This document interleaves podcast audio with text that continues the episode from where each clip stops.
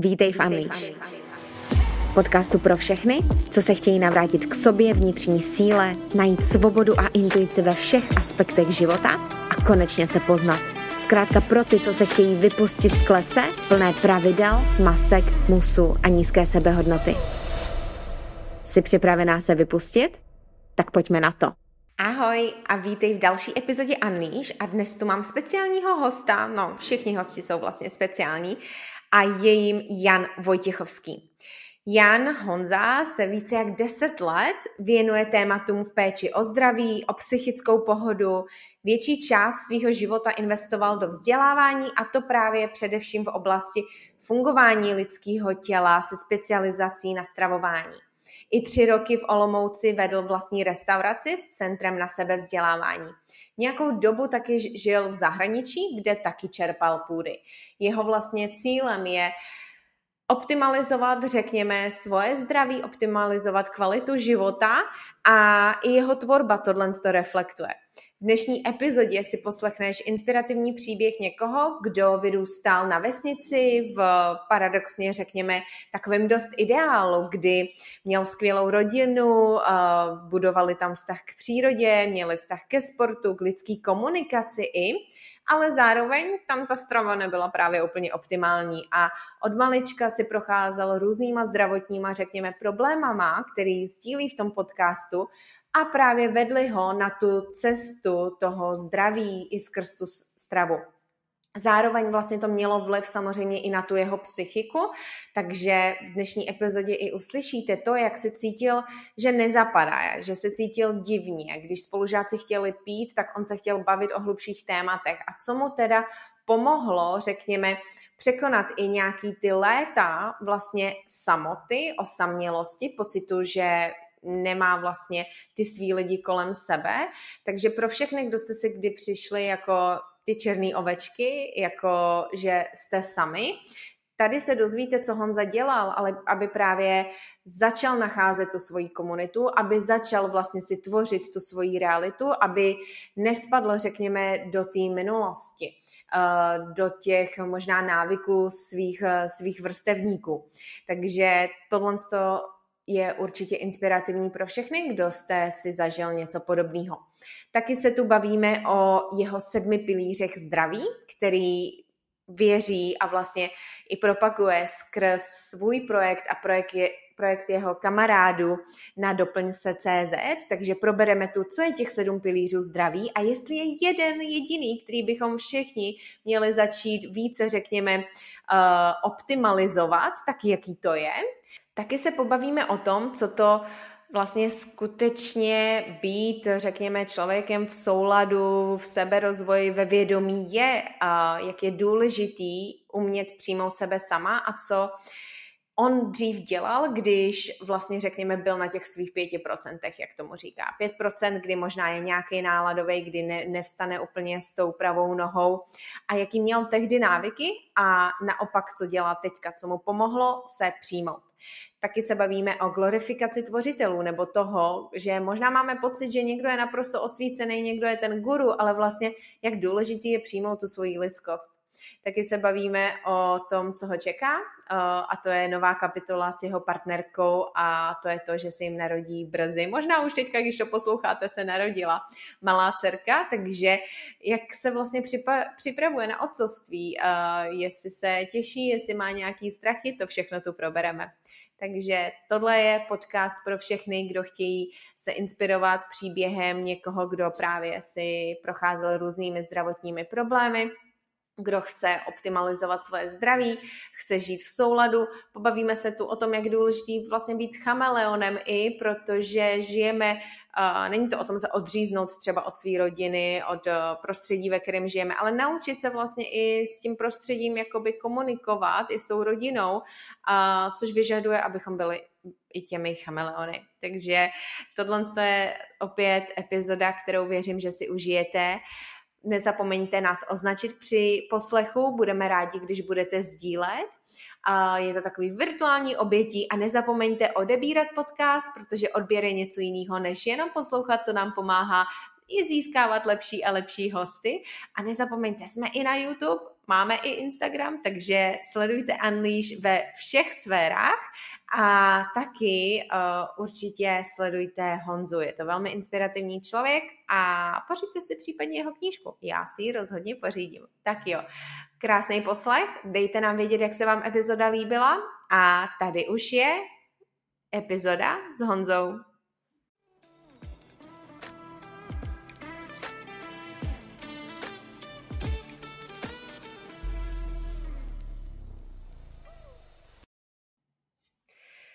Tak Honzo, vítej v podcastu Unleash a všechny i posluchače vás vítám tady a moc se těším na tenhle rozhovor, protože Honza, jak jsem říkala i v úvodu, toho dělá hodně, zabývá se mnoha tématy a prostě už jenom jak jsme se bavili předtím, tak jsme v podstatě to mohli nahrávat, protože to jsou takový témata nebo konverzace, do kterých se i víc ponoříme, který, no prostě moc se na to těším. Bude to, jak jsem říkala, žhavý. Takže vítej v podcastu a posluchačům taky vítejte.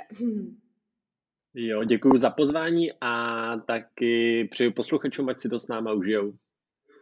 Tak pojďme na to, pojďte si to užít. A vždycky začínám, kdo poslouchá, už ví, prostě já jdu rovnou dovnitř. Mě zajímá samozřejmě, kdo jsi, ale abychom pochopili, kdo seš, tak pojď nám trošičku říct o tom, jak jsi vyrůstal, kde jsi vyrůstal, co byl vlastně tvůj kontext eh, toho stáváním se té osoby, kterou seš dneska. Dobře, až přímo ke kořenu. Hele, já jsem uh, muž, který vyrůstal jako chlapec na vesnici na Hané. Nádherný místo podle mě, protože je to ještě takový nedotčený uh, nějakým šumem moderního života.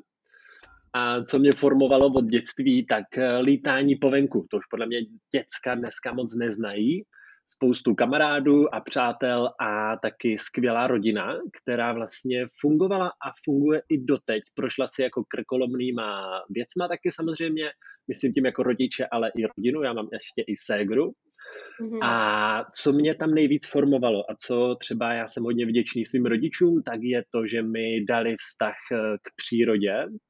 Hodně často jsme jezdili do přírody a tam jsme sportovali, takže vztah k přírodě, ke sportu a taky k lidské komunikaci, protože můj táta vždycky komunikoval s lidmi, ať jsme byli v nějaké hospodě, nebo to byli nějací běžkaři, nebo jsme byli někde na kole, nebo jsme na ty dovolený jezdili s různýma dalšíma rodinama a jejíma přátelema, tak e, tohle to podle mě mě formuje do toho, kde jsem teď. Já miluju lidi, mám rád mezilidský vztahy, baví mě s lidma komunikovat, baví mě oslovit eh, lidi běžně na ulici a jenom jim říct, eh, že ten jejich pes je třeba vtipný, nebo prostě zlepšovat mm. trošku lidem den a zároveň odbourávat takový ty hranice toho, um, že jsme jako cizí lidi a ne, nebavíme se ze sebou, nekoukáme na sebe, vlastně přinést tu lidskost do toho života tak to je něco, co mě třeba formovalo a co mi předali moji rodiče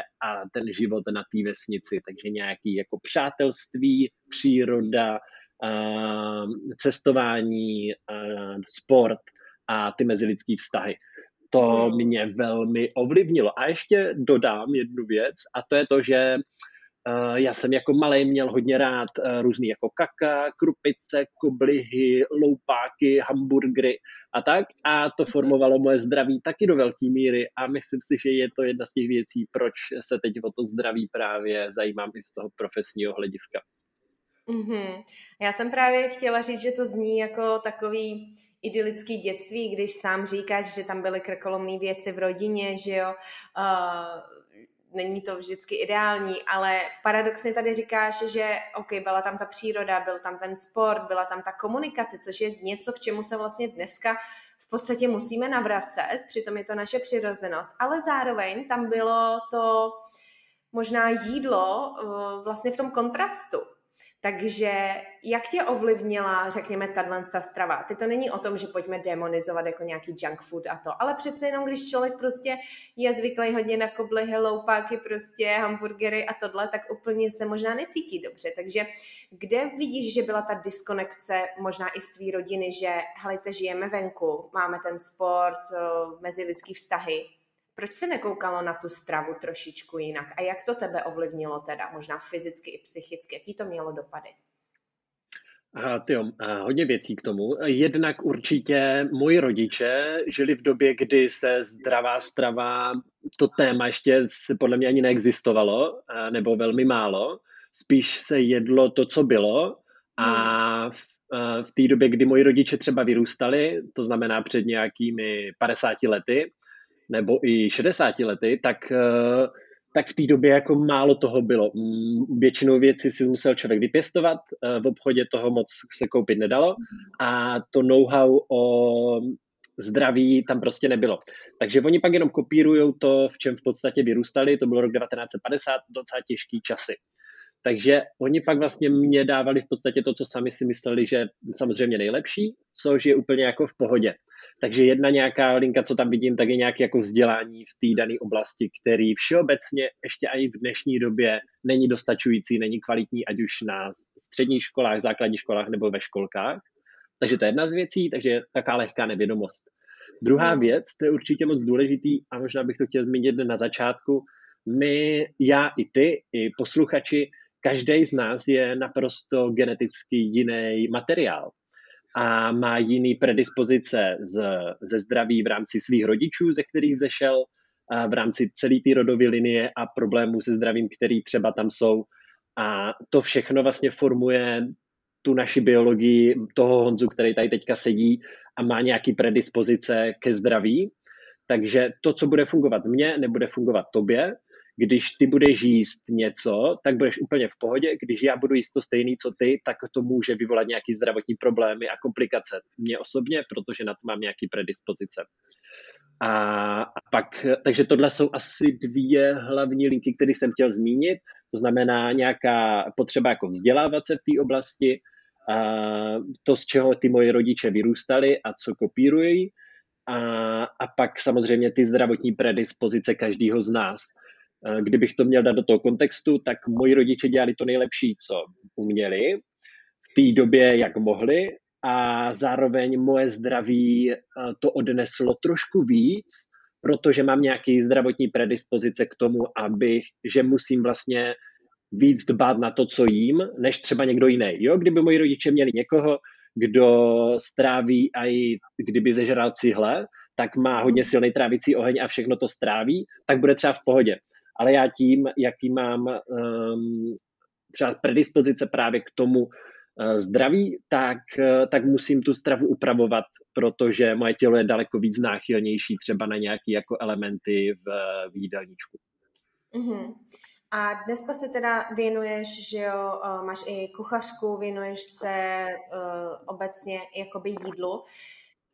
Co tě teda vedlo na tuhle cestu? Je to právě nějaký ty zdravotní, řekněme, věci, které jsi začal zažívat a jaký to byly? Jo, jedna z věcí určitě je uh, zdraví skrze tělo, protože já vlastně od malička mám predispozice k exému, k suché kůži, a což je docela jako komplikovaná věc. Uh, já už jsem, myslím si, že mamka říkala, že snad od jednoho roku jsem to měl, takže v té mhm. době uh, jsme hodně jezdili právě k moři, k moři který dokáže léčit právě exémy a, a vždycky to bylo dobrý třeba na měsíc, na dva a pak jsem to měl hodně po celý kůži, takže máma se mě musela hodně starat. Na exému je nejnáročnější to, že v podstatě člověk se škrábe, svědí to, pálí to, bolí to, je to autoimunitní onemocnění, ty se docela náročně uh, řeší a léčí. A, a takže to byla určitě jedna věc, eh, to zdraví toho těla, jak vlastně to tělo vypadalo.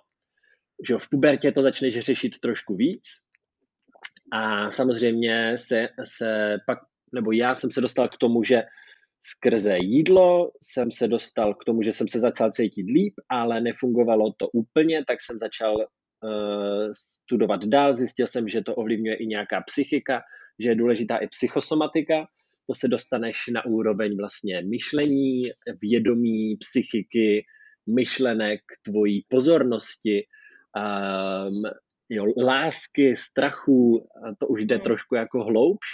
Takže já jsem se vlastně dostal skrze to moje tělo, skrze to zdraví, skrze pozorování sebe sama, skrze nějakou nespokojenost, eh, kterou jsem zažíval díky tomu, protože člověk se nemůže třeba opět koupat, nechce to moc ukazovat, eh, protože to nevypadá moc hezky a podobně.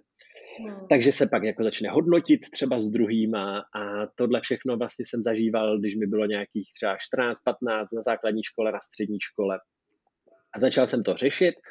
Uh, ještě jeden důležitý milník tam byl asi v nějakých 18 letech, kdy já jsem samozřejmě po celou tu dobu docházel k různým doktorům a alergologie a podobně, protože jsem měl i jako astma, dušení a, a, a taky ty výtoky z očí, z nosu, všechno možné. Hmm. Jakoby ty, ty autoimunitní věci se přidaly i další, další problémy. A v 18 letech jsem vlastně šel za svým doktorem na ty alergologii a on říkal, že v podstatě je to jako neléčitelný a že budu muset brát prášky. Jednou to bude horší, jednou to bude lepší. A, a já jsem se s touhle odpovědí úplně nespokojil a začal jsem právě hledat, eh, řekněme, v alternativních vodách.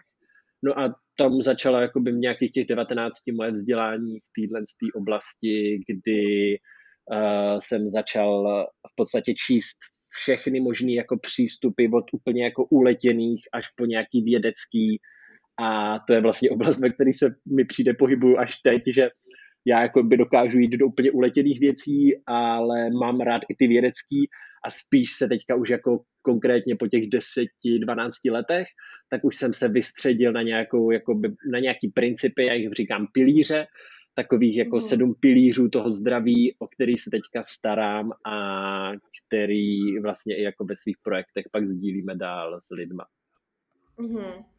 Zmínil jsi Zmínil si exémy a moře a mě to úplně dalo flashback, něco, na co jsem v podstatě jako dlouho nemyslela a to je, já jsem od malička trpěla atopickým exémem, což je, že jo, asi možná to, co jsi měl ty takový to, nevíš se vůbec, proč to máš. A ono se říká, že s každým dítětem to dítě má dřív a on to má i teďka můj, nebo měl můj mladší brácha, já mám jednoho staršího, jednoho o 22 let mladšího a jako nebylo to lehký na tu psychiku, protože když máš nohy jako dalmatín a furt se to škrábeš, že jo, tak jako mě jako holku, ale určitě sám se to zmínil, jako, o, že to ovlivní vlastně i to, jak se hodnotíme, jestli se stydíme ukazovat nebo ne. Prostě nebylo to jednoduchý.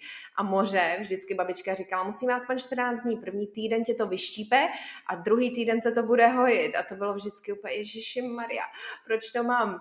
Takže, a ty se tam zmínil i tu psychiku.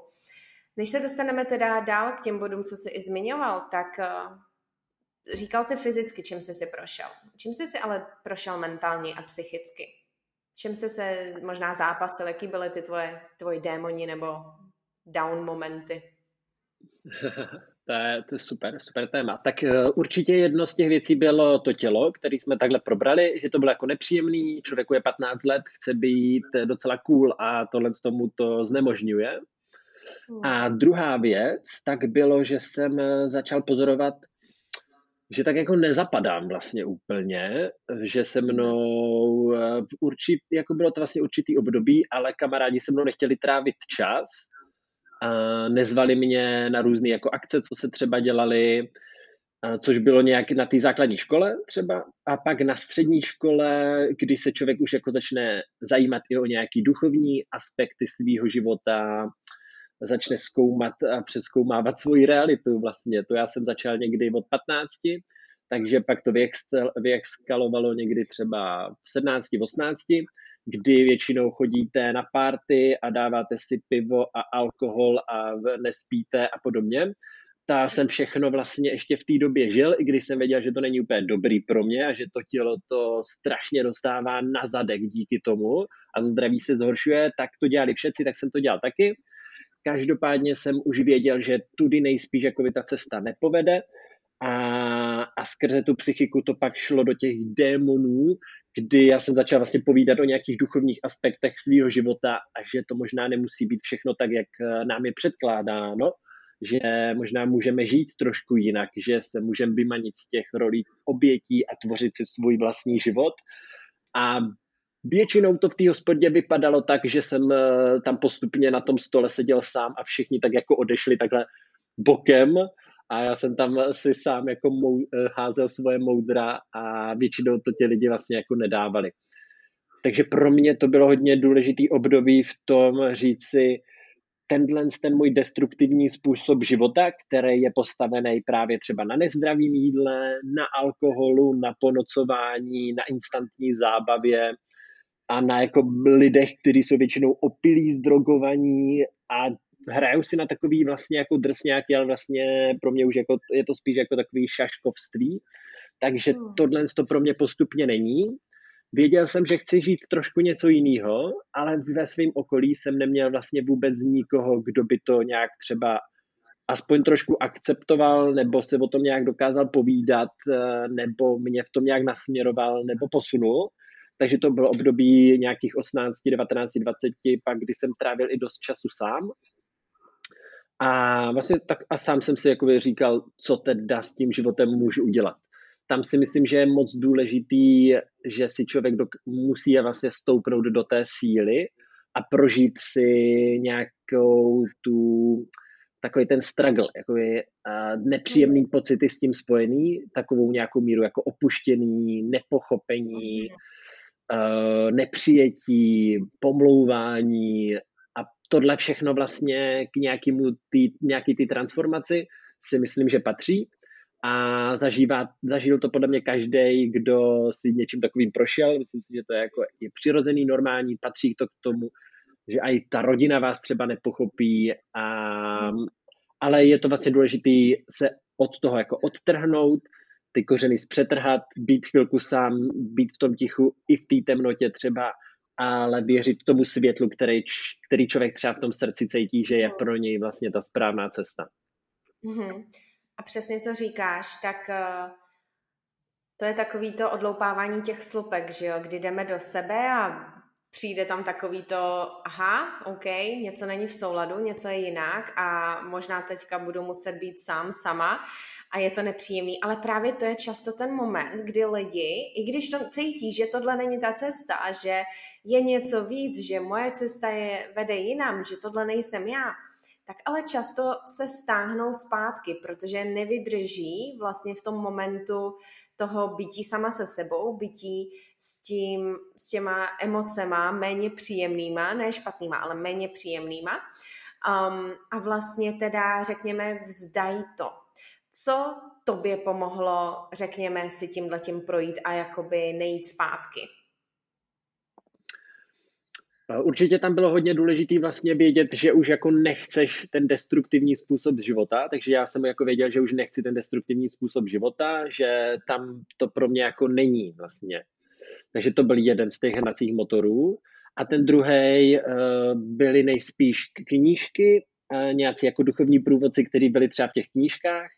A chodil jsem na různé jako představení, které třeba byly ty třeba čtyři dohody, a nebo, nebo nějaký, jak se nepamatuju, už je to fakt dlouho, ale vlastně ty knížky a nějaký druhy videí nebo i přednášek, které byly na ta daná témata, kde člověk třeba mohl se s někým takovým potkat. Hmm. Jo, to bylo důležitý vlastně, důležitý se začít vlastně slukovat s těma lidma, kteří už jsou na té cestě nebo uh, to dělají, nebo jsou přímo jako lektoři, přednášející, nebo dělají nějaký divadlo v téhle dané oblasti tak bylo moc důležité jako najít si vlastně tu novou bandu. To je nějaká hmm. druhá věc. A třetí věc, co jsem dělal, tak já to mám v životě tak, že když se mě něčeho nedostává, tak to vlastně začnu vytvářet.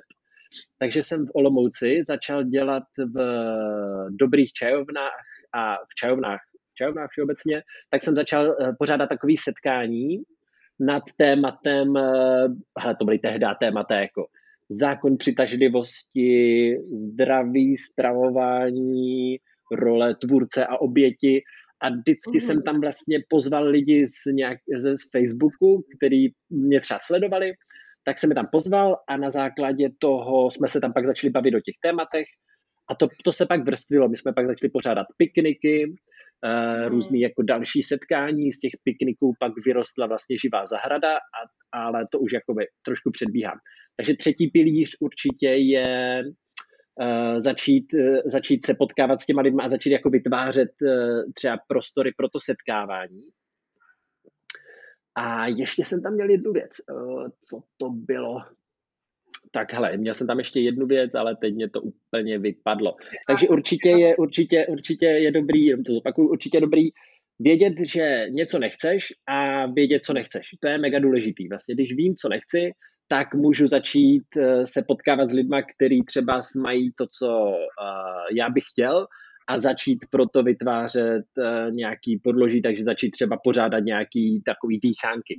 Jo a ta čtvrtá věc, já jsem věděl, že si na to vzpomenu, ta čtvrtá věc byla, já jsem založil facebookovou skupinu, která se jmenuje Živá strava, se tehdy jmenovala, protože jsem začal vlastně eh, jíst raw food a skrze tu skupinu jsme začali taky dělat různé jako výzvy, Eh, týden na živé stravě, pak jsme začali dělat různé detoxy na mrkvové šťávě, na melounech, na vodě a vlastně jakoby, takže jsem si kolem sebe začal kumulovat tu komunitu, ale s tím, že jsem si to sám začal vlastně vytvářet. To už je pak jako důležitý, když někam odejdeš, tak si to potřebuješ začít vlastně jako vytvářet sám, takže být trošku ten tvůrce mhm. v tom toho, čeho se mi vlastně nedostává v životě a vlastně nečekat na to, že to přijde až, ale ono to přijde když. A ať už je to, že si to vytvoříme a že my jsme ti, co pořádají možná ty pikniky, ty setkání, nebo jdeme do toho divadla, jdeme na ty přednášky, tak jak je, já vždycky říkám, ono je strašně důležitý v tom seberozvoji nebo návratu k sobě, nazveme to, jak chceme, v vědomém životě.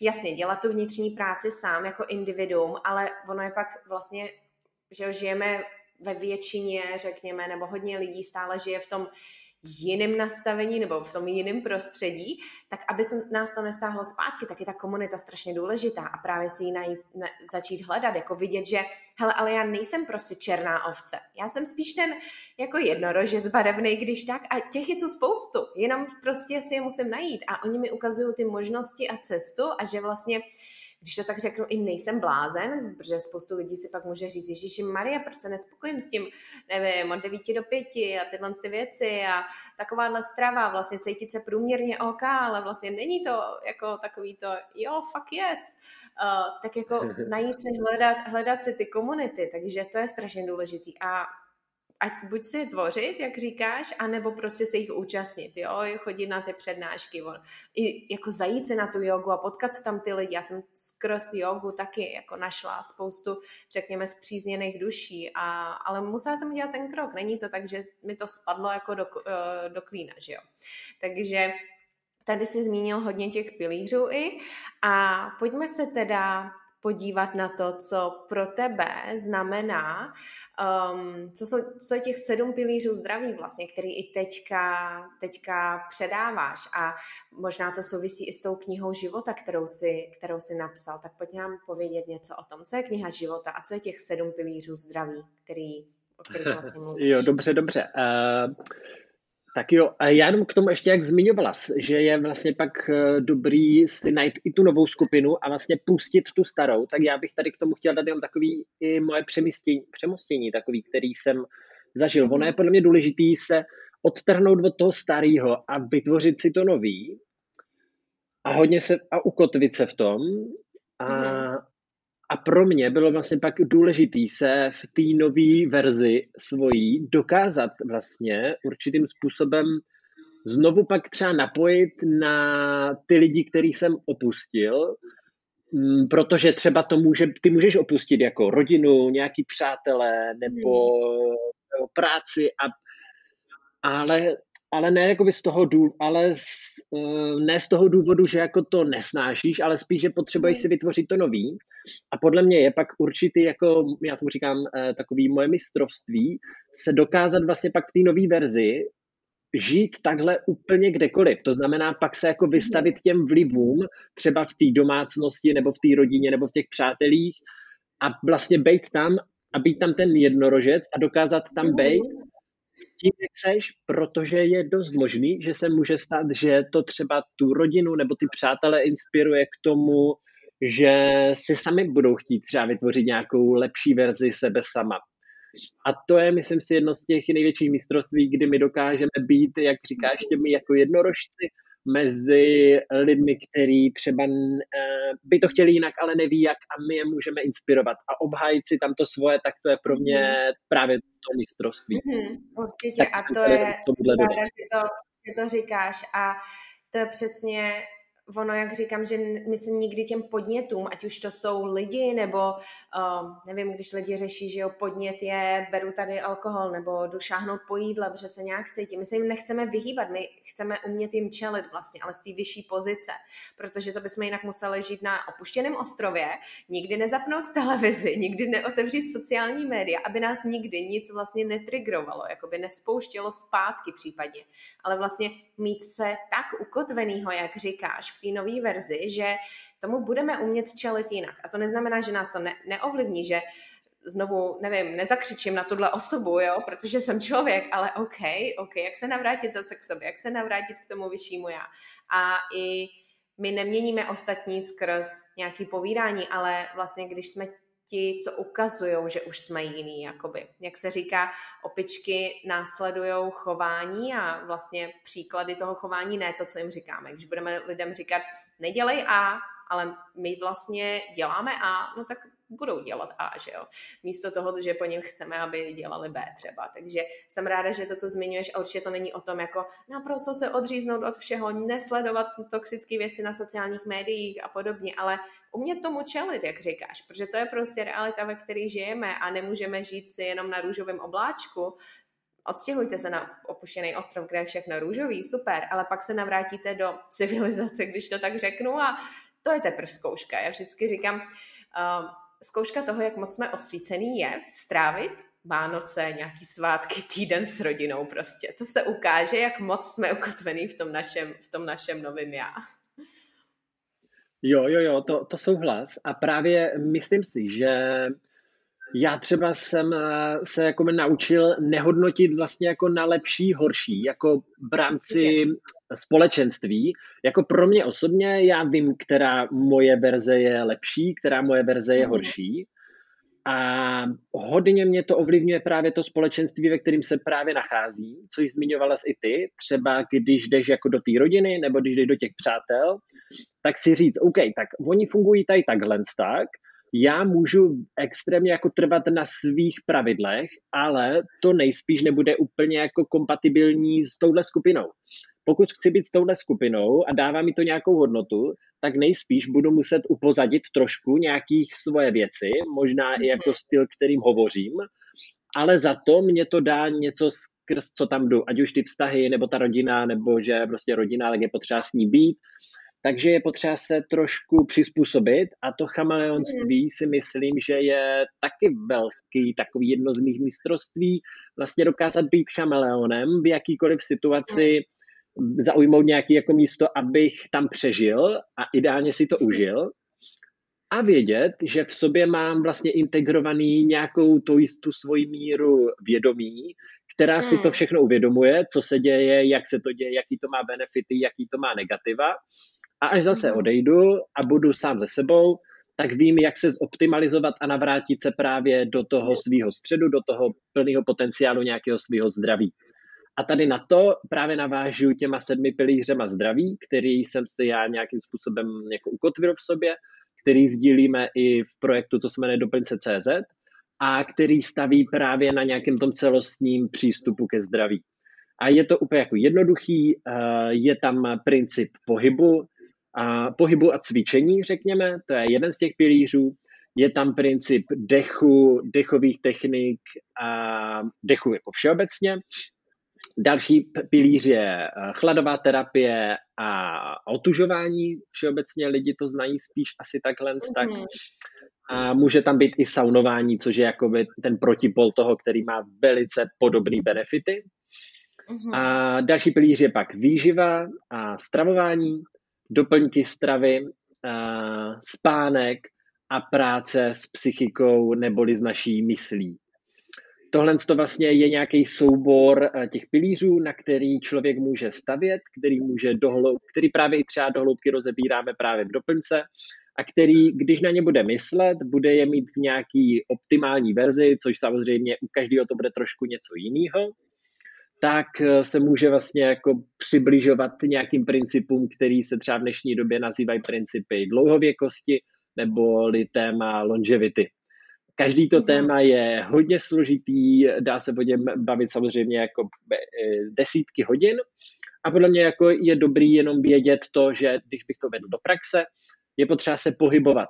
Když se nebudeme hejbat, budeme celý den sedět za počítačem, tak to pro dlouhodobý zdraví nebude dobrý.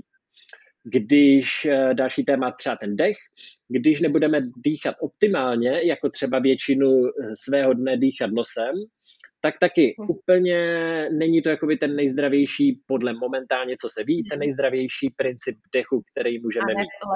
i na nos pusu na dýchání uh, skrz nos v noci, to dělám já. tak, tak, tak. Nos je na dýchání, pusa je na mluvení a taky na baštění. A jo, takže, takže další věc, jako vlastně kontrolovat si svůj způsob dýchání vlastně. Který se ukazuje třeba ve stresových situacích, že se děje trošku jinak a podobně, ale nechci to rozebírat, takže dech je další věc. Otužování anebo sauna, tak to je zase vystavování se nějaký míře stresu, které do budoucna nás vlastně velmi posiluje. Saunování je pak zase hodně super na kardiovaskulární systém, na detoxikaci třeba organismu v rámci pocení. Výživa, když nebudu dbát na to, co jím a budu jíst brambůrky a McDonaldy a KFCčka, každý den, taky to nebude úplně optimální pro mě. Doplňky stravy, zase téma. Přes zimu určitě 99% lidí bude muset u nás suplementovat třeba vitamin D. A, takže minimálně doplňky stravy, nebo třeba výživa. A, doplňky stravy v rámci výživy, tak e, kvalita potravin konvenčních, to znamená v supermarketech klesla o nějakých 70% za posledních 30-40 let. Tím pádem nějaký multivitamin třeba právě zase přes zimu nás může doplnit. Většina lidí, co jsou v nemocnicích s nějakýma těžkýma nebo s nějakýma problémama zdravotníma, tak jsou podvýživení. Takže zase s tím můžu nějakým způsobem pracovat. Pak je tam ta mysl a psychika. Měl bych vědět to, že se mi život děje na základě toho, jak já třeba na něj koukám, že můžu zaujmout pozici toho tvůrce, to znamená, když se mi něco děje, můžu to zpracovat a postavit se vůči tomu než když se mi něco děje, tak já jsem ta oběť a jdu se jako zakopat eh, pod postel a schovat se před celým světem. Jo, takže, takže jsou to vlastně, a pak ještě spánek teda, tak jenom jak to dojedu, tak zase spánek. Uh, ideální je prostě jít spát tak, jak tomu chtějí ty cirkadiální rytmy té přírody. Když slunce jde spát, tak i my bychom měli jít spát. Uh, není zdravý ve dvě ráno pít alkohol koukat u toho na televizi a jít spát až ve čtyři s kocovinou a nevyspat se. Většina lidí zase, nebo většina lidí, dost lidí v České republice má nějakou míru spánkové deprivace, to znamená, že spí méně jak 7 hodin, spíš třeba je to 6 hodin. Ukazuje se, že my bychom měli spát víc jak 8 hodin, takže spíš jako 8 až 9 hodin. Takže zase jako kvalita spánku velice extrémně ovlivňuje naše celkový zdraví protože ve spánku se děje nejvíc těch regeneračních procesů, kterými můžeme tomu tělu vlastně dopřát, tím, že vypneme konečně tu hlavu a, a to tělo si najednou bude jako potřeba moc jako ulevit, opravit a zrelaxovat nás, odpočinout nás. Mm-hmm. Krásný. A Přijde mi, když to tak jenom samozřejmě nazveš, tak to zní jako OK, to jsou jednoduchý principy, ale samozřejmě tam se dá uh, k ním jít úplně do hloubky, takže určitě koho to zajímá, my bychom o každém pilířu v podstatě, že mohli natočit celý podcast, tak, eh, tak mrkněte na uh, projekt a tvorbu Honzy, který, který vlastně dělá. Ale než se ještě možná zeptám na nějaký, na nějaký ten pilíř nebo něco okolo nich, jenom se chci vrátit trošku k tomu chameleoncovství, jakoby, jak se zmiňoval.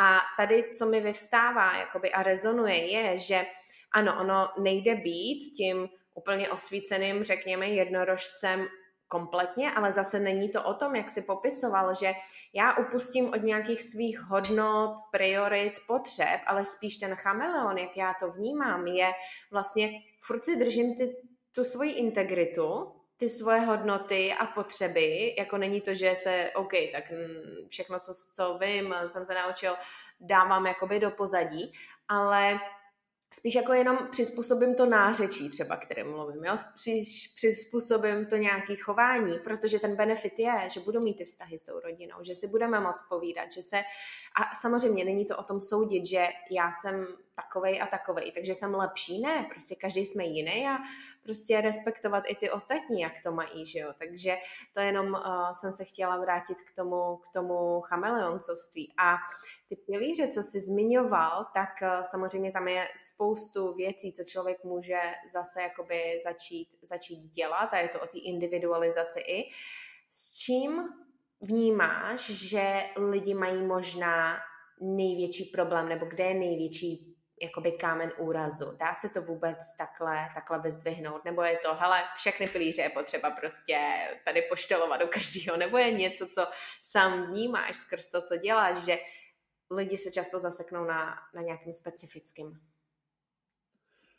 Um, já, já třeba si myslím, co bych doporučil, s čím začít, tak je se spánkem právě. Hmm. Jo, doporučil bych všeobecně zvýšit kvalitu svého spánku a taky prodloužit dobu, kterou trávím v posteli. Tam těch, pilí, eh, těch pilířů nebo těch principů, který tohle dokáže, nebo který jsou v návaznosti, tak se tu konsekvenci, který, kterou má, když začnu lépe spát, tak, eh, tak já třeba osobně chodím spát o půl desáté a večer a spím do šesti do půl sedmé.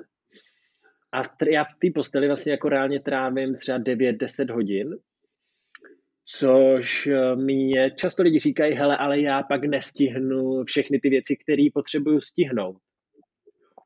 My jako společnost, eh, třeba klidně ve střední Evropě nebo západní společnost, jsme hodně nastavený na efektivitu, rychlost, výkon, tvorbu, být první, udělat toho co nejvíc. Když odpočíváš, tak vlastně ti utíká život, utíká ti tvoje tvorba, utíkají ti lidi, kteří budou před tebou, utíkají ti peníze.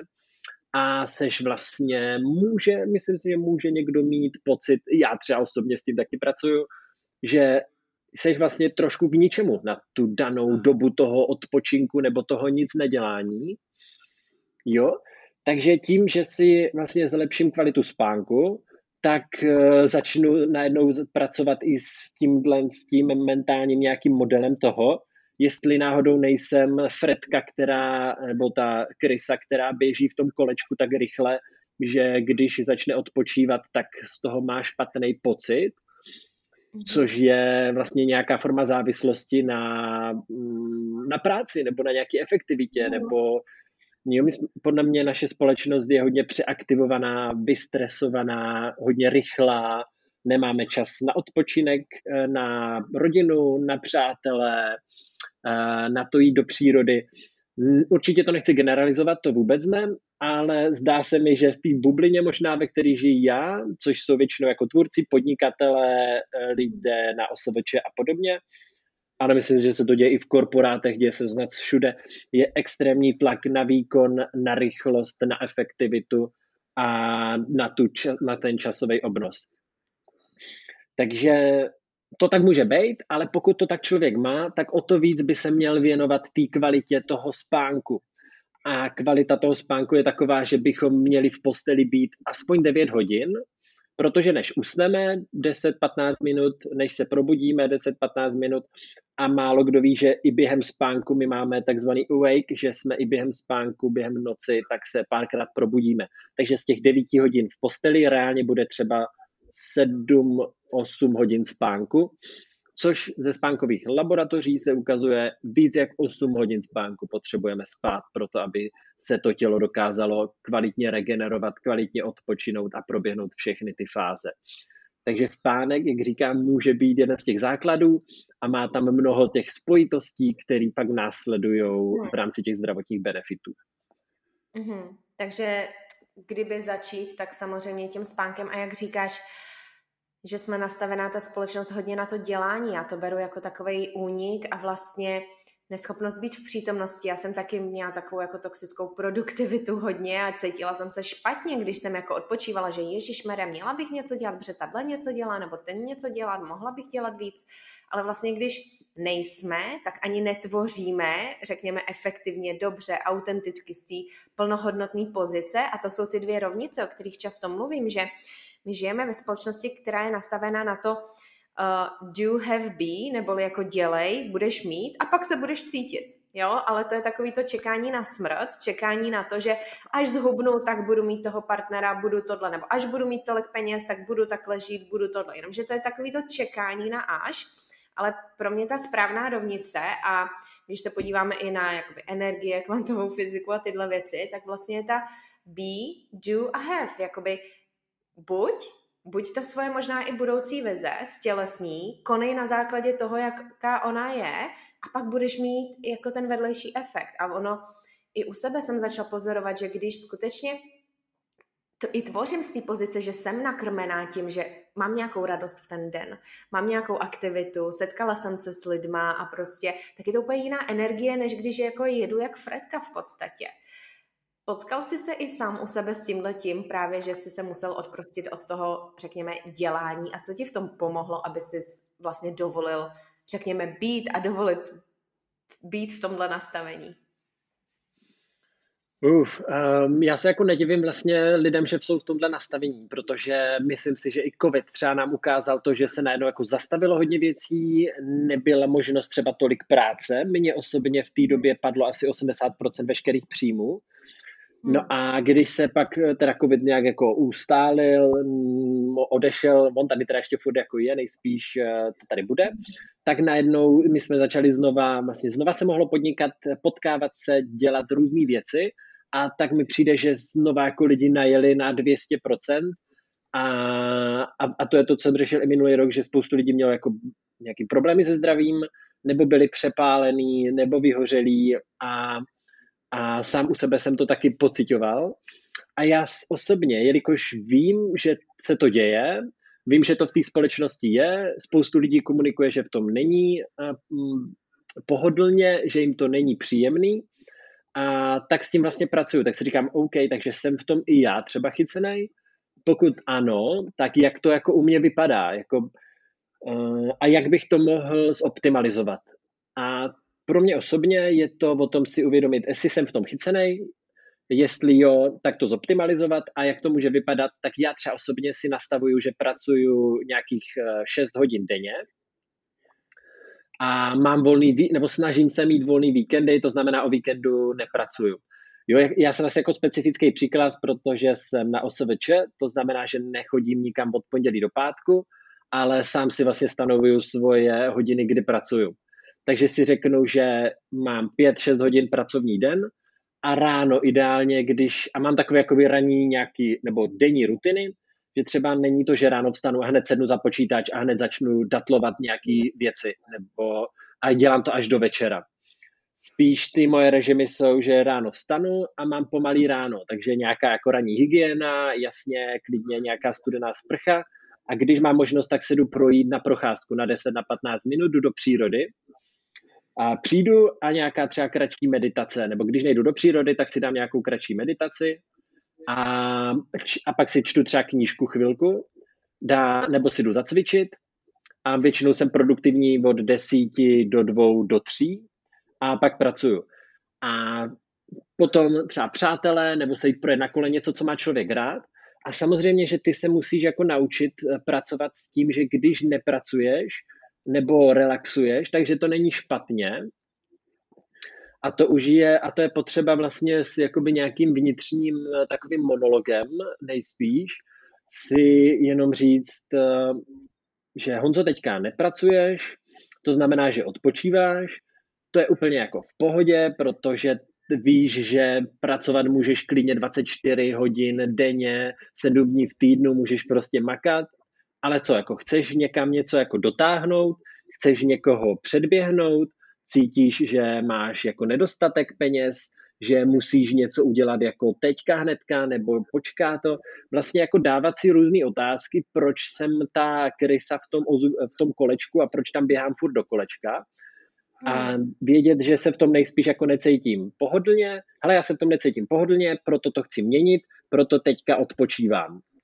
A s tím, že odpočívám, tak je jako, a musím se naučit odpočívat a musím se naučit nudit a být s tou nudou v pohodě.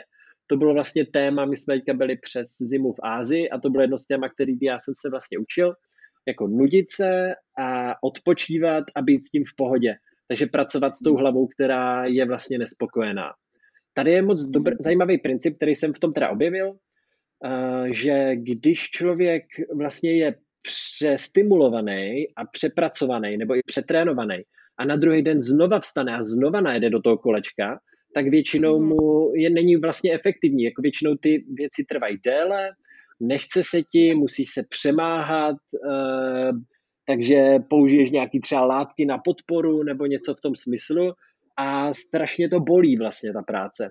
Když to, když si ten den řekneš, hele, dneska se cítím fakt jako napřed, jsem přetažený, ne, nechce se mi do té práce, nemám v tom tu flow, tak já půjdu třeba buď jako pouklízet doma, nebo půjdu na nějaký výlet, nebo se projet na kole, nebo půjdu do sauny, nebo dám si vlastně ten den relax, tak na hmm. druhý den člověk vstane a tu práci, kterou by dělal ten předešlý den třeba 10 hodin, tak většinou ji udělám za hodinu, za dvě hodiny.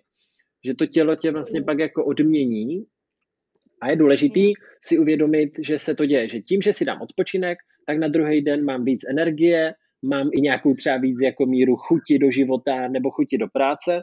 A že to je nějaký funkční princip, který já, když si budu do toho života uh, takhle integrovat a budu si zvědomovat, že se to děje, že ten princip je odpočinek práce, odpočinek práce, že to není práce, práce, práce, práce, práce, sekám to tam, tak uh, zase nějakou jakoby míru bdělosti k tomu vlastnímu životu a co mi funguje pokud mi funguje to, že prostě bombím práci a všechny věci takhle sekám to tam a mám plnohodnotný zdraví, tak to pro mě může fungovat.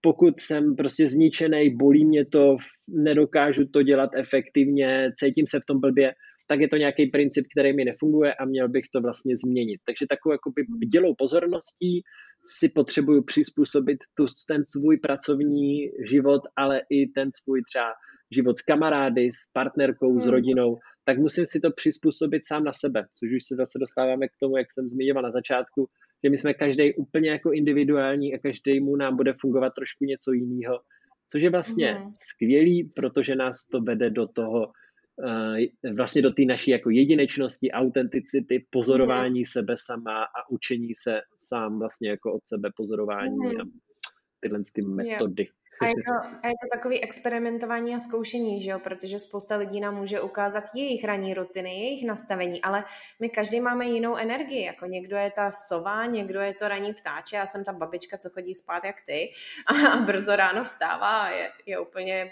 jsem v blahu, že vidím východ slunce a tyhle věci.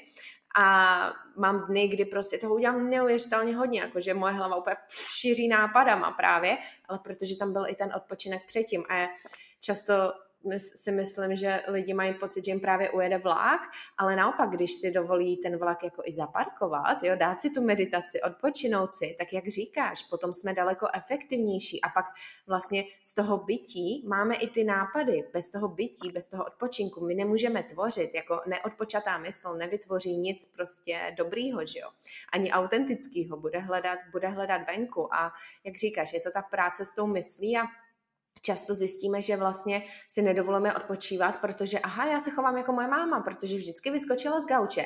Jenom táta prostě odemykal už dveře, aby jako ukázala, že nesedí vlastně uh, na zadku u televize, jo? nebo něco takového. Takže tady hrajou ro- roli vlastně i ty uh, podvědomí, jakoby měla bych, musím, tohle je dobře, tohle není špatně, protože máme ty nastavení z té rodiny a začíná to vlastně tou introspekcí, jak i říkáš, jako začít pozorovat, co mi vyhovuje, co ne, ale to chce i tu trpělivost a to chce i tu vlastně řekněme odpovědnost eh, chtít se podívat, podívat eh, dovnitř sebe.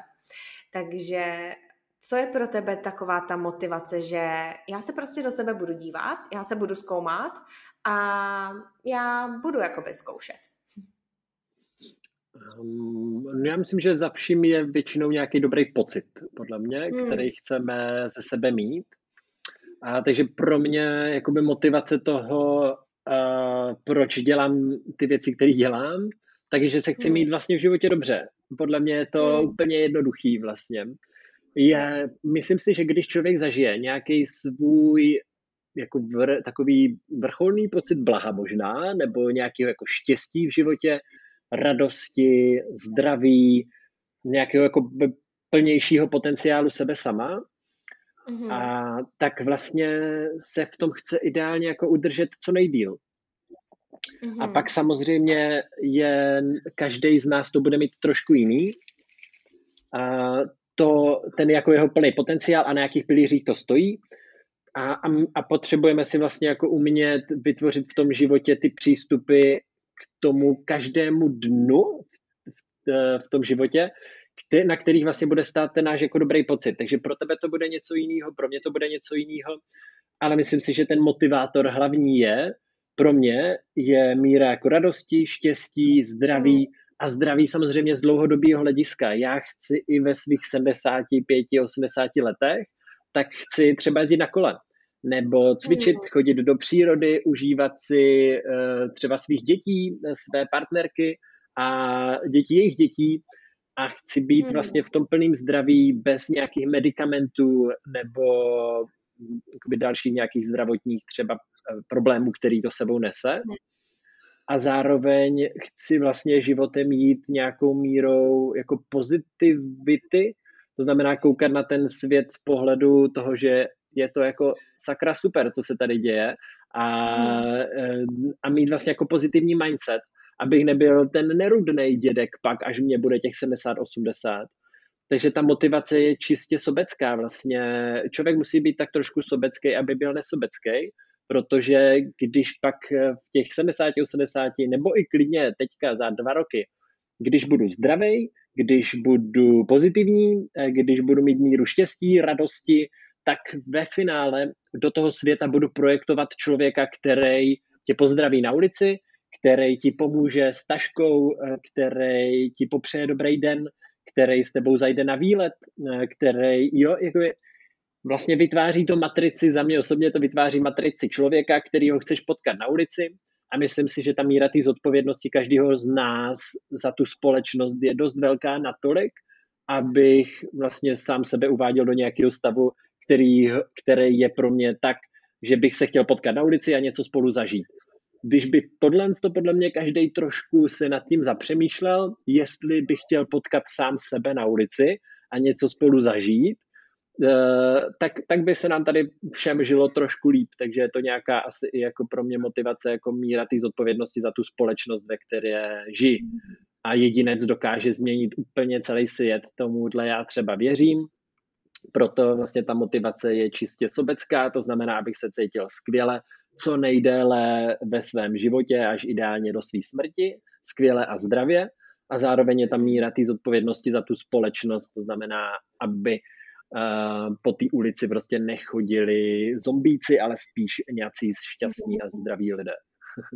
Jo, a jak říkáš, pak třeba budeme jak ty, který na té ulici prostě bude interaktovat s lidma, uh, říkat, jak mají vtipný psy a podobné věci. Takže jak, no, ta, ta motivace musí vycházet zevnitř, no a možná to začíná na tom sobeckým, že chci se cítit dobře a tyhle, ale vlastně pak jsme lepší pro všechny, takže pak to vlastně sobecký, sobecký ne, není, protože nikdo nemůže dávat uh, z poloprázdného kalíšku, že jo. Pojďme tohle, ale možná... No, ale jako za mě, za mě, za mě, pardon, jo, za mě jako sobec, sobectví vlastně není vůbec jako špatný, já to nemám jakoby spojený mm. s mhm. negativní konotací. Samozřejmě je tam jako určitá, musí tam být určitá jako míra toho, mm. ale podle mě každý je tak trošku sobecký a každý je mm. tak mhm. trošku manipulativní, ale do nějaké jako míry vlastně, která je pro mhm. tebe i pro to tvoje okolí zdravá protože pokud jako ty se nebudeš cítit dobře, pokud ty nebudeš zdravý, tak ani nebudeš moc dávat eh, tomu svýmu okolí. Ale samozřejmě je to do té míry, že pokud ty budeš upřednostňovat svoje zdraví a svoje pohodlí a potopíš tím třeba tu partu, ve který ty seš, což třeba já osobně s tím mám teďka skvělé zkušenosti z našeho komunitního bydlení, ve kterým vlastně bydlím, který, kde jsme jako zažívali právě tu míru té sobeckosti do takové míry, že to pak potápělo celou komunitu, tak to už je nějaká mhm. nezdravá míra. To znamená, ty jako potřebuješ vlastně opečovat sebe, ale pokud to děláš na, nad, tu, nad to společenství, že to společenství pak za tebe bude muset řešit tu tvojí, ten tvůj díl té práce, tak vlastně pak to společenství oslabuješ a ta sobeckost může potopit tu společnost, což se mm-hmm. jakoby děje různě, no, to už zase pak zabíhám jako jinam. Mm-hmm. Jo. To, to potom vlastně může přerůstat v tu míru vlastně toho extrému toho řekněme, já chci být ten vědomý člověk, já chci, se chci cítit natolik dobře, ale jak říkáš, my musíme i v té komunitě být tím chameleonem, aby vlastně mohla, jakoby, řekněme, prosperovat i ona, protože jednak my sami, řekněme naše, řekněme vědomí a zdraví, je jedna entita, komunitní entita je potom, OK, my se musíme stát i těma chameleonama trošičku, aby ta komunita taky mohla být jakoby zdravá, jo? to okolí, ta rodina vlastně, abychom tam mohli fungovat, takže ono je to pak dívat se i na tu komunitu jako na tu samostatnou entitu a teda co každý z nás musí jakoby udělat, jak jinak možná trošičku být, eh, jak jinak se přizpůsobit, aby jakoby i ten celek té komunity mohl, mohl vlastně, vlastně fungovat. A ono to možná souvisí, nebo uh, jak jsem i říkala předtím, že pojďme to trošku zbořit, ne úplně zbořit, ale na začátku vlastně, než jsme začali nahrávat, jsme se bavili i o té glorifikaci vlastně tvořitelů, glorifikaci lidí, kteří se vydají, řekněme, na tu v uvozovkách jako vědomou cestu, návrat k sobě, soulad, biohacking a nevím co všechno. Um, a sám tu zmiňuješ těch sedm pilířů, ale pojďme být reální. Uh, děláš všechno, tady se nedá říct na 100%, ale co by si chtěl říct o té glorifikaci? Vlastně pojď nám ukázat, že i ty seš člověk, že i ty máš ty lidský požitky a um, ať už okolo jídla nebo právě těchto těch návyků. Co, co tady vnímáš jakoby za, uh, za takovou konverzaci, která je důležitou, která je vlastně důležitá, abychom, abychom tady Mm, zmínili.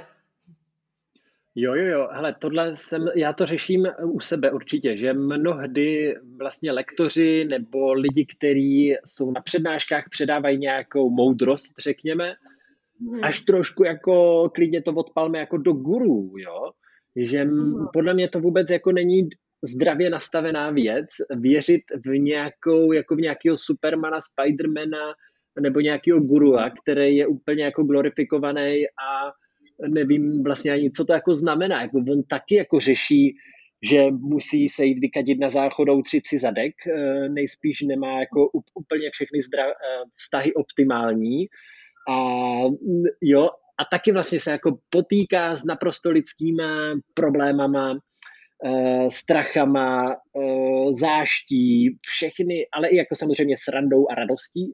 Vlastně ten člověk taky zažívá všechnu tu škálu emocí. Taky řeší nějaký třeba problémy s financema, to je prostě normální. Hmm. Taky řeší třeba podvody, eh, zneužití možná, nebo nějaký využití, manipulaci. Vlastně je úplně jako normální tohle to všechno v životě zažívat, je propady nálad. Já taky mám jako propady nálad, kdy jsem úplně na nějakým svým dnu, pod nějakým jako potenciálním a řeším si tam jako, jestli vůbec dělám to, co dělám a jestli to má smysl. Uh, jako, jak to, že přes všechny tady ty techniky se cítím tak blbě, jak se teďka cítím. Jak to, že se tak cítím vlastně, jak to můžu změnit, chci to vůbec změnit. A pro mě, jo, takže je to vlastně, chci si říct, že je to úplně normální se cítit úplně jakkoliv. Jenom je tam důležité si uvědomit, že můžu vlastně to do nějaké míry ovlivnit a můžu být těm tvůrce i v tom nejhorším svým možným stavu. Jo, když si jako uvědomí, že třeba já jsem, to znamená, já jsem Honza, jsem nějakých 100%. 0% je úplně to nejhorší dno svých jako pocitů, emocí, fyzického zdraví, psychického zdraví, na který se můžu dostat a 100% je úplně ten hype, kdy se cítím jako skvěle a můžu prostě cestovat na měsíc rychlostí světla. No a my vlastně neustále oscilujeme mezi nulou a 100%. A, 100%. a je dobrý si kdykoliv uvědomovat, že když, jsem, když se cítím fakt blbě a nic mě nebaví a, a nechci ani vylízat z domu, tak možná jsem prostě na nějakých svých pěti procentech. A je dobrý si jenom uvědomit, že i tohle jsem já, tyjo, takhle vypadá, když je Honza na 5%. Takhle to vypadá, takhle to chutná, takhle to cítím, jo, stojí to za hovno, ale OK, jsem to já a mám vlastně možnost teďka díky tomuhle tomu stavu se podívat na svoje 5% já. No a pak třeba začnu dělat to, že se jdu projít, občas si zacvičím, jdu třeba za někým, eh, nevím, do hospody na pivo, nebo si přečtu nějakou knížku, podívám se na nějakou komedii, dám si dobrý jídlo, jdu se včas vyspat a na druhý den už budu třeba na nějakých 60. a řeknu si, tyjo, teď už se cítím vlastně jako líp.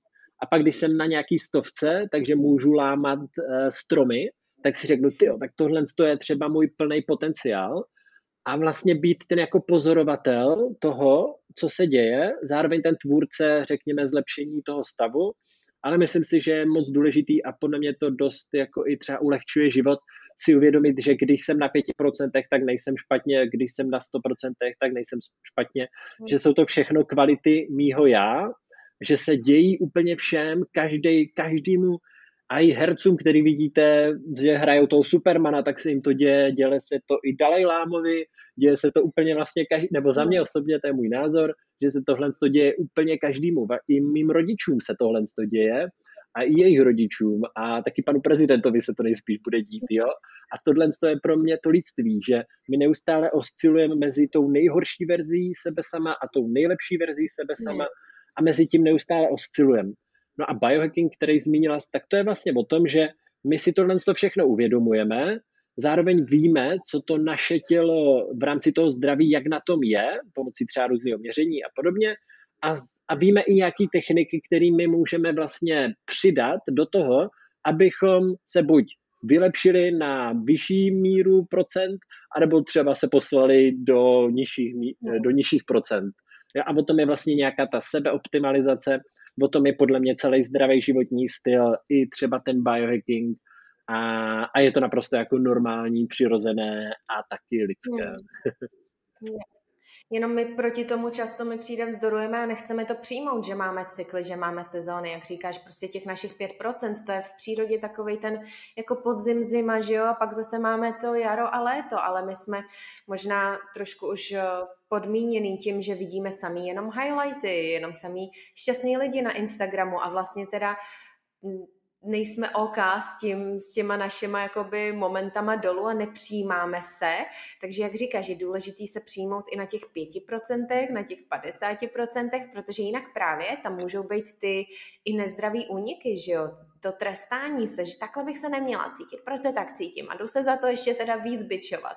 Takže byly momenty, kdy si tohle to nepřijímal a jak to tehdy řešit, řešil versus co ti vlastně pomohlo se přijmout teda, že jo, hele, jsem člověk a budu mít momenty, kdy prostě se zbudím, není to optimální. Budu mít i momenty, kdy jsem na straně. Budu mít i momenty, kdy tohle a tamto se děje. Takže co ti pomohlo potom uh, se takhle přijmout? A, tak myslím si, že když to člověk začne jako zažívat poprvé a nějak jako už v té bdělosti, no, možná, že když je to jako v té nebdělosti a nevědomí, tak se jdem opít, eh, možná si eh, třeba, jo, asi jsem nejspíš se šel buď opít, nebo si zahulil trávu, nebo si dal nějaký nezdravý jídlo, eh, nějak vlastně, asi jako by to byla míra toho si nějak potrestat v podstatě a jít ještě do většího zapomnění, ale zároveň vlastně alkohol e, otupuje mysl, e, nějaký dobrý jídlo, tak tam je jako dopamin, takže se trošku, jsou to takové drogy, a ty vlastně trošku zlepšují ten stav. Takže vlastně je to jako nějaká míra trestu, ale zároveň snahy se asi jako otupit, takže trošku si zlepšit ten stav. Mm-hmm. Jo, když eh, jsem to začal pak pozorovat, že to třeba děje opakovaně, tak jsem si jenom uvědomil, OK, ale teďka je to tělo na 5% a většinou to má nějaký, jako nepřijde to jen tak, buď to přijde z nějakého dlouhodobého neposlouchání třeba intuice, nebo dlouhodobý stání na jednom místě a že se nikam nepohneš, nebo špatná práce už dlouhodobě, jo, špatný vztah eh, s, třeba s partnerkou nebo s partnerem už dlouhodobě, tak to tělo ti to dá vědět, že prostě stojíš na políčku, ve kterým ti není, ve kterým nemáš být. A, a nebo ještě je to ta verze toho, že uh, třeba za týden budeš dělat nějakou velmi těžkou práci, tak to tělo si chce vzít tu energii dopředu, takže tě třeba typicky rozjede nějakou uh, rýmu, nebo kašel, nebo teplotu.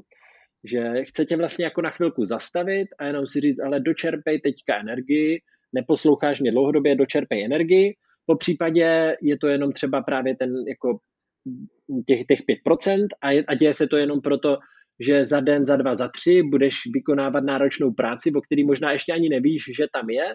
A, a já věřím, že to tělo si to dokáže takhle dobít ty baterky vlastně dopředu, protože ona jako ví, co se bude zhruba za ty dva, tři dny dělat, takže moje zkušenost je i taková, že jsem třeba lehnul na celý den a vůbec jsem nevěděl proč, no protože druhý den jsem to bombil od rána až úplně do večera a byl to extrémně náročný den, takže to tělo si našlo hmm. ten čas a tu energii předtím.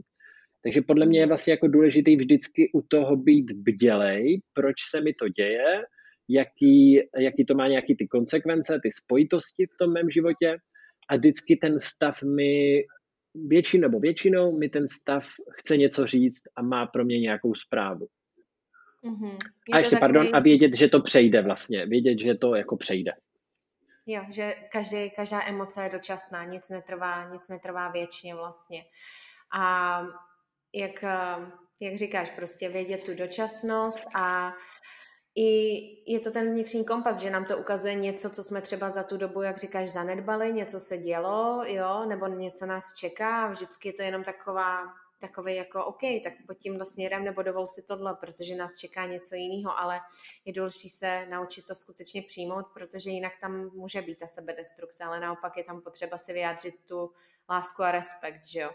Takže uh, to, bych, uh, to bych jenom ráda, ráda zmínila u tohohle, protože si právě myslím, že tohle je dost velký problém a to jsou ty naše stíny, že lidi mají problém přijmout tyhle ty nahoru dolů a tyhle cykly, které se budou opakovat, ať se nám to líbí nebo ne. um, Pojďme ještě, my bychom se mohli bavit o hodně tématech a já bych tu i rozvinula vlastně, ty si na minulý rok na Healing Festivalu měl zajímavý téma, ale na to už nebude úplně čas, tak to si necháme třeba možná do nějaký budoucí epizody, protože tam bude i určitě zajímavý, jak eh, ty se teďka chystáš do nový životní, životní etapy, že jo. Tak mě by jenom zajímalo, Teďka tě čeká vlastně takový i přerod, eh, samozřejmě hlavně i tvojí, tvojí ženu, tvoji partnerku a to je, že budeš, budeš tátou. Tak uh, věděl jsi, nebo chtěl jsi vždycky děti uh, a jak, uh, jak se chystáš na tuhle novou životní etapu? Jsem chtěl vždycky děti. Já myslím, že jsem začal chtít mít děti třeba tak ve 25 letech, nebo jsem... Hmm. To bylo asi jako s partnerkou, se kterou tehdejší, se kterou jsme to nějak jako otevřeli a já jsem s tím byl úplně jako v pohodě já, já fakt děti miluju. Já jsem se i jako staral vlastně o děti od kamarádů a jako různě vlastně, takže jsem věděl, že tam mám tohle téma otevřený a že to určitě chci v životě.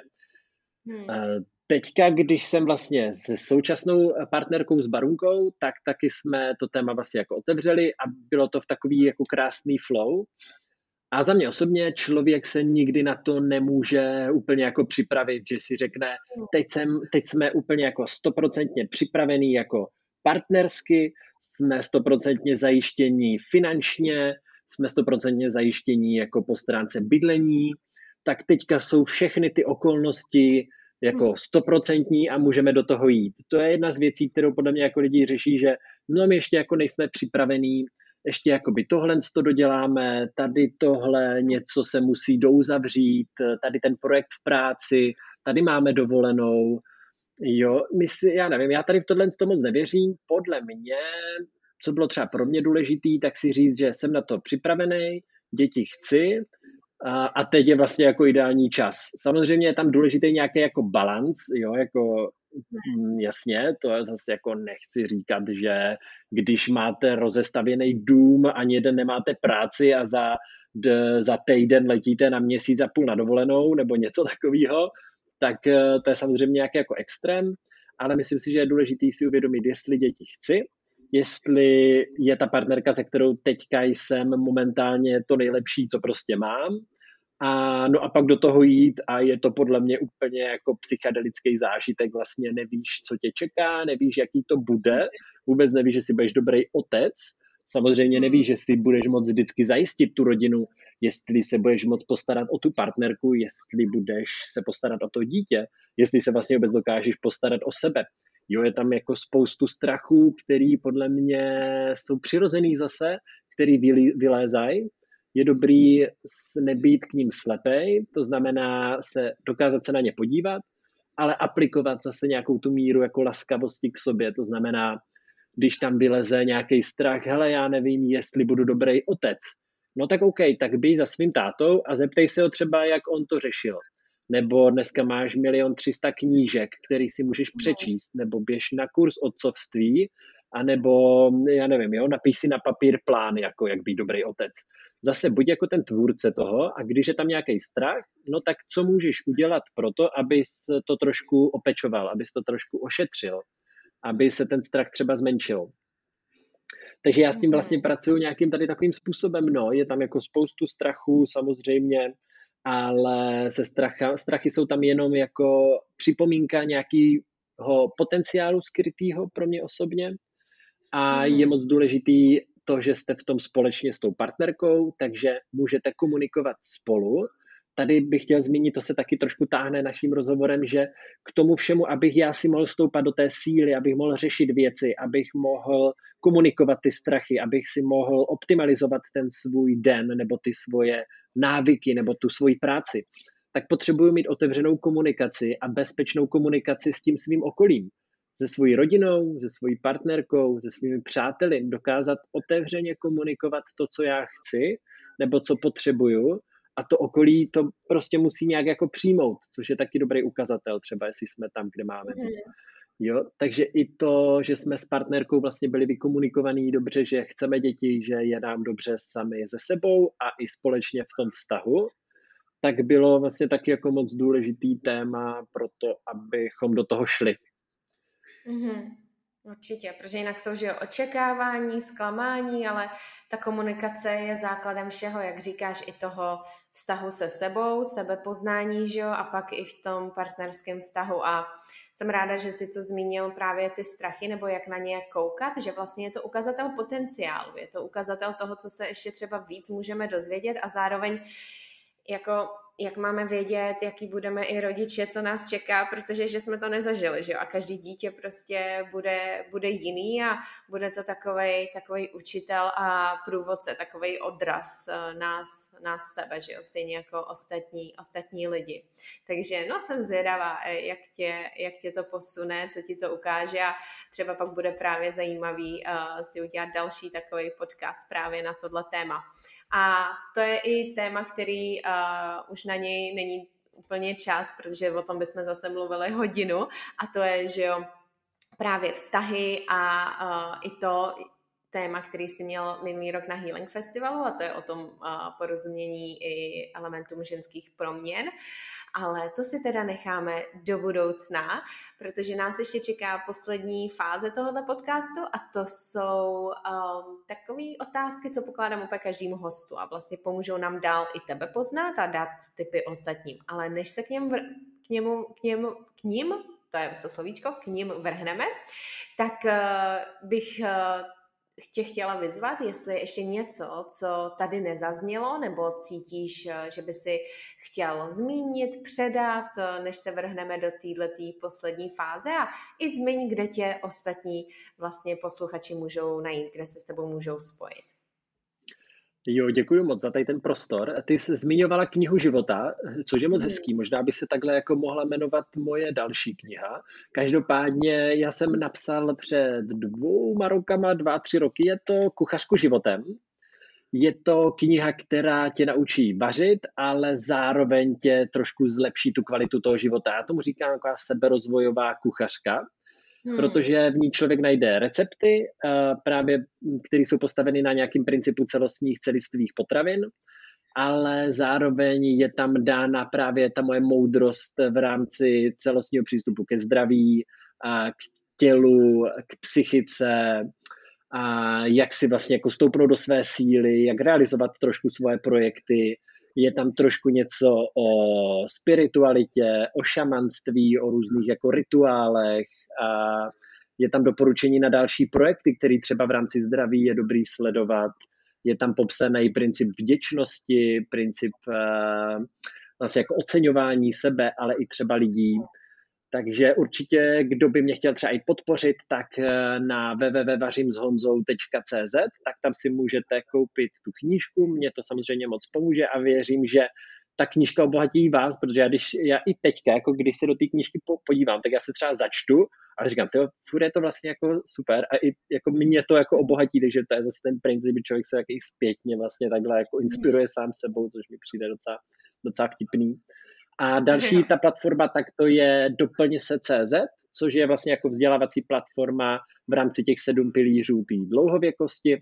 Máme tam i e-shop, takže člověk si tam může i třeba zlepšit eh, spánek tím, že si tam třeba koupí nějaký spánkový produkt. A teďka nově se svojí partnerkou, se kterou teda čekáme i naši Lily, tak jsme nově udělali web, eh, co se jmenuje yamigos.cz.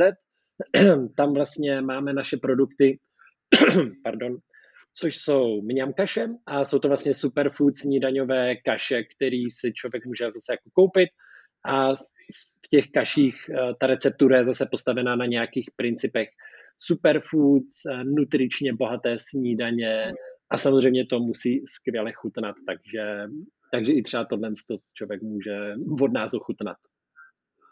Super, všechno určitě dáme do popisku podcastu a doplňce uh, je i takový komunitní projekt, že jo? protože ten, uh, ten tvoříš s dalšími, řekněme, tvůrci. Jeden z nich už taky byl v podcastu a to byl Libor Matuš, takže taková synchronicita vlastně a když uh, Libor byl v podcastu a ty jsi to pak sdílel, tak si říkám, aha, počkej, ale oni jsou tady propojení, to je zajímavý, takže no, tahle komunita prostě, svět je malý, jak se říká, že jo? Takže určitě všechno nazdílíme, kuchařka zní skvěle, takže takže pořizuju, vy si pořiďte taky. A pojďme do té poslední části uh, teda našeho, našeho povídání tady. A to je těch několik otázek. Takže to jsou otázky, takové rychlo otázky, ale já vždycky nechávám prostor, případně se tam, co mě zajímá, takže u mě se úplně nedá říct, že je něco rychlo. Tak pojďme na to. První otázka. Když se řekne unleash, neboli vypustit se, co si představíš? Záchod. tak to jsem, já jsem tady čekala něco spirituálního, ale tohle to teda, to tu ještě nebylo, ale padne to, ale buďme lidský. Co by si chtěl, aby se vypustilo do společnosti, abychom si uvědomili kolektivně? A větší laskavost k sobě samotnému a zároveň větší míra zodpovědnosti za sebe i za celek. Hmm. Třetí otázka. Bez jakých jeden až tří věcí, rituálů nebo návyků se neobejde tvůj den a může to inspirovat i všechny ostatní? Uh, tak určitě to spánek, jako pro mě já fakt spánek miluju a je to něco, co mě nejvíc zregeneruje a zároveň je to takový čas usebrání se do sebe. Já si předtím dáváme jako meditace nebo dech, takže určitě spánek je moc důležitý pro mě. Další důležitá věc, tak je jídlo, já jsem jako napůl jídlo podle mě, takže já miluju jídlo, rád ho připravuju, rád ho ochutnávám, rád chodím do restaurací, rád ho sdílím s lidma a rád ho lidem vařím. A taky se rád na jídlo chodím koukat, ať už jako na trhy, do supermarketu. To je fakt jako takový bizár trošku u mě a my to máme s partnerkou dost podobně, ale my jako jedeme někam do, do, do, do, jedeme někam jako do ciziny a prostě potřebujeme prolíst místní supermarkety ale podívat se, co tam jako lidi jí a, je to, to je, a všem je to dokonalý. A další věc, tak jsou určitě jako vztahy, rodina, přátelé a, a právě třeba partnerka. Jo, jako vztahy, vlastně lidi, to je, to mě vyživuje taky velice. To jako miluju, prostě potkat se s lidma, pobavit se s něma, sdílet příběhy nebo jenom tak na sebe koukat, nebo se obejmout, zatančit, jít spolu někam do přírody. Prostě to mezi lidských sdílení a mezi lidských vztahy tak je moje číslo tři. Super. A to je často ten bod, který si myslím nám tady chybí. To jsou, to jsou právě ty, ty kvalitní vztahy. Pojďme dál. Jedna knížka, podcast nebo zdroj informací, který ti buď změnil život, nebo v poslední době natchnul. tak já miluju kluky z Brain VR určitě, což je Vojta s Krištofem. A taky mám moc rád podcast Proti proudu. A mm. knížka mm, já jich mám jako kopec, jo, takže konec stárnutí je třeba super. A velice přelomová. Teďka mě bavila jedna knížka o kvantové fyzice, já jsem zapomněl, jak se to jmenuje No takže asi konec stárnutí tady pojďme vypíchnout a pak taky kuchařka životem, ta je podle mě top. ta prostě musí být. Jaký jeden předmět nebo téma by si zařadil do škol? Co tady chybí? Mm, takže téma sebeláska.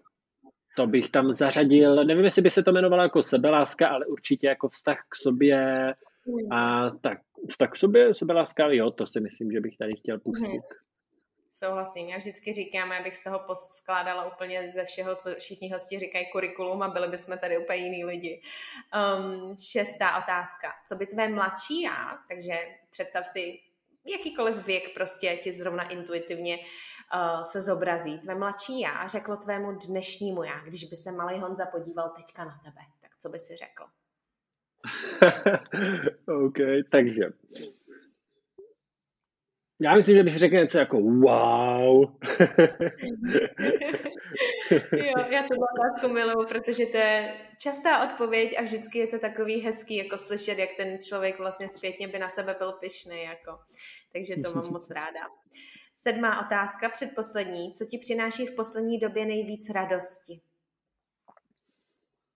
Hmm, tak to bude moje partnerka. Myslím si, že jako můj partnerský vztah, který teďka mám s Barunkou, tak mi přináší kopec tady téhle tý radosti, jak zmiňuješ, a taky samozřejmě lásky a všech možných emocí. Ale já jsem to měl vždycky s partnerskýma vztahama vlastně takový divoký, jakože neměl jsem vlastně, tohle můj druhý partnerský vztah v podstatě, ten, co jsem měl předtím, tak mi dal hodně zabrat po jakoby jiných stránkách a ten, co mám teď, tak, tak jsem si jako ne, nevěděl jsem, že něco takového můžu vlastně žít, což je pro hmm. mě vlastně veliký dar. Mm-hmm. No, já už to cítím, děláme další podcast, protože ty vztahy a vztahové liny a tohle to prostě potřebujeme tady probrat. a osmá otázka. Co vypouštíš do světa teď nebo se chystá? Ono možná už jsme to, že ho zmínili, jedna velká kapitola životní, ale ať už to nebo cokoliv jiného, co vypouštíš do světa nebo chystáš? Já teďka, jako má partnerka vypustí teďka do světa moji dceru, jak zmiňuješ, což je jako velká věc eh, teďka pro nás. Ale hele, tak ten projekt Yamigos, což jsou ty uh, mňamkaše, tak to je teďka úplně nový. Myslím si, že dneska nebo zítra spustíme e-shop.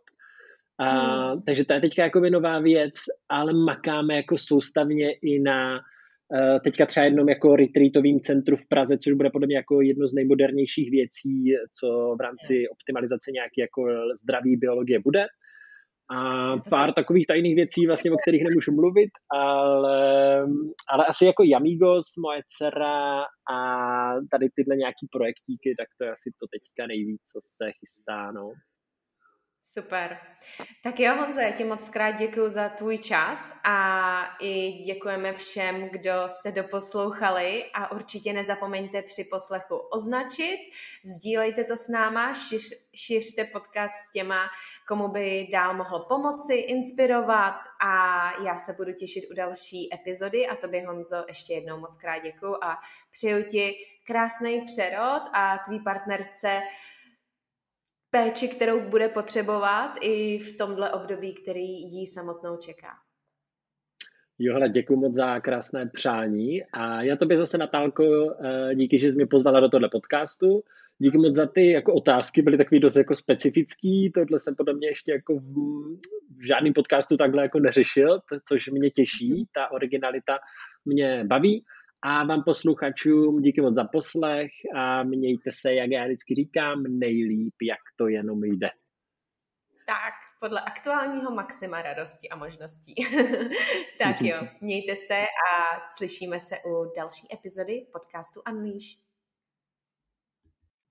Taky se pobavíme o tom, co to vlastně skutečně být, řekněme, člověkem v souladu, v seberozvoji, ve vědomí je a jak je důležitý umět přijmout sebe sama a co on dřív dělal, když vlastně řekněme byl na těch svých 5%, jak tomu říká. 5%, kdy možná je nějaký náladový, kdy ne, nevstane úplně s tou pravou nohou a jaký měl tehdy návyky a naopak, co dělá teďka, co mu pomohlo se přijmout.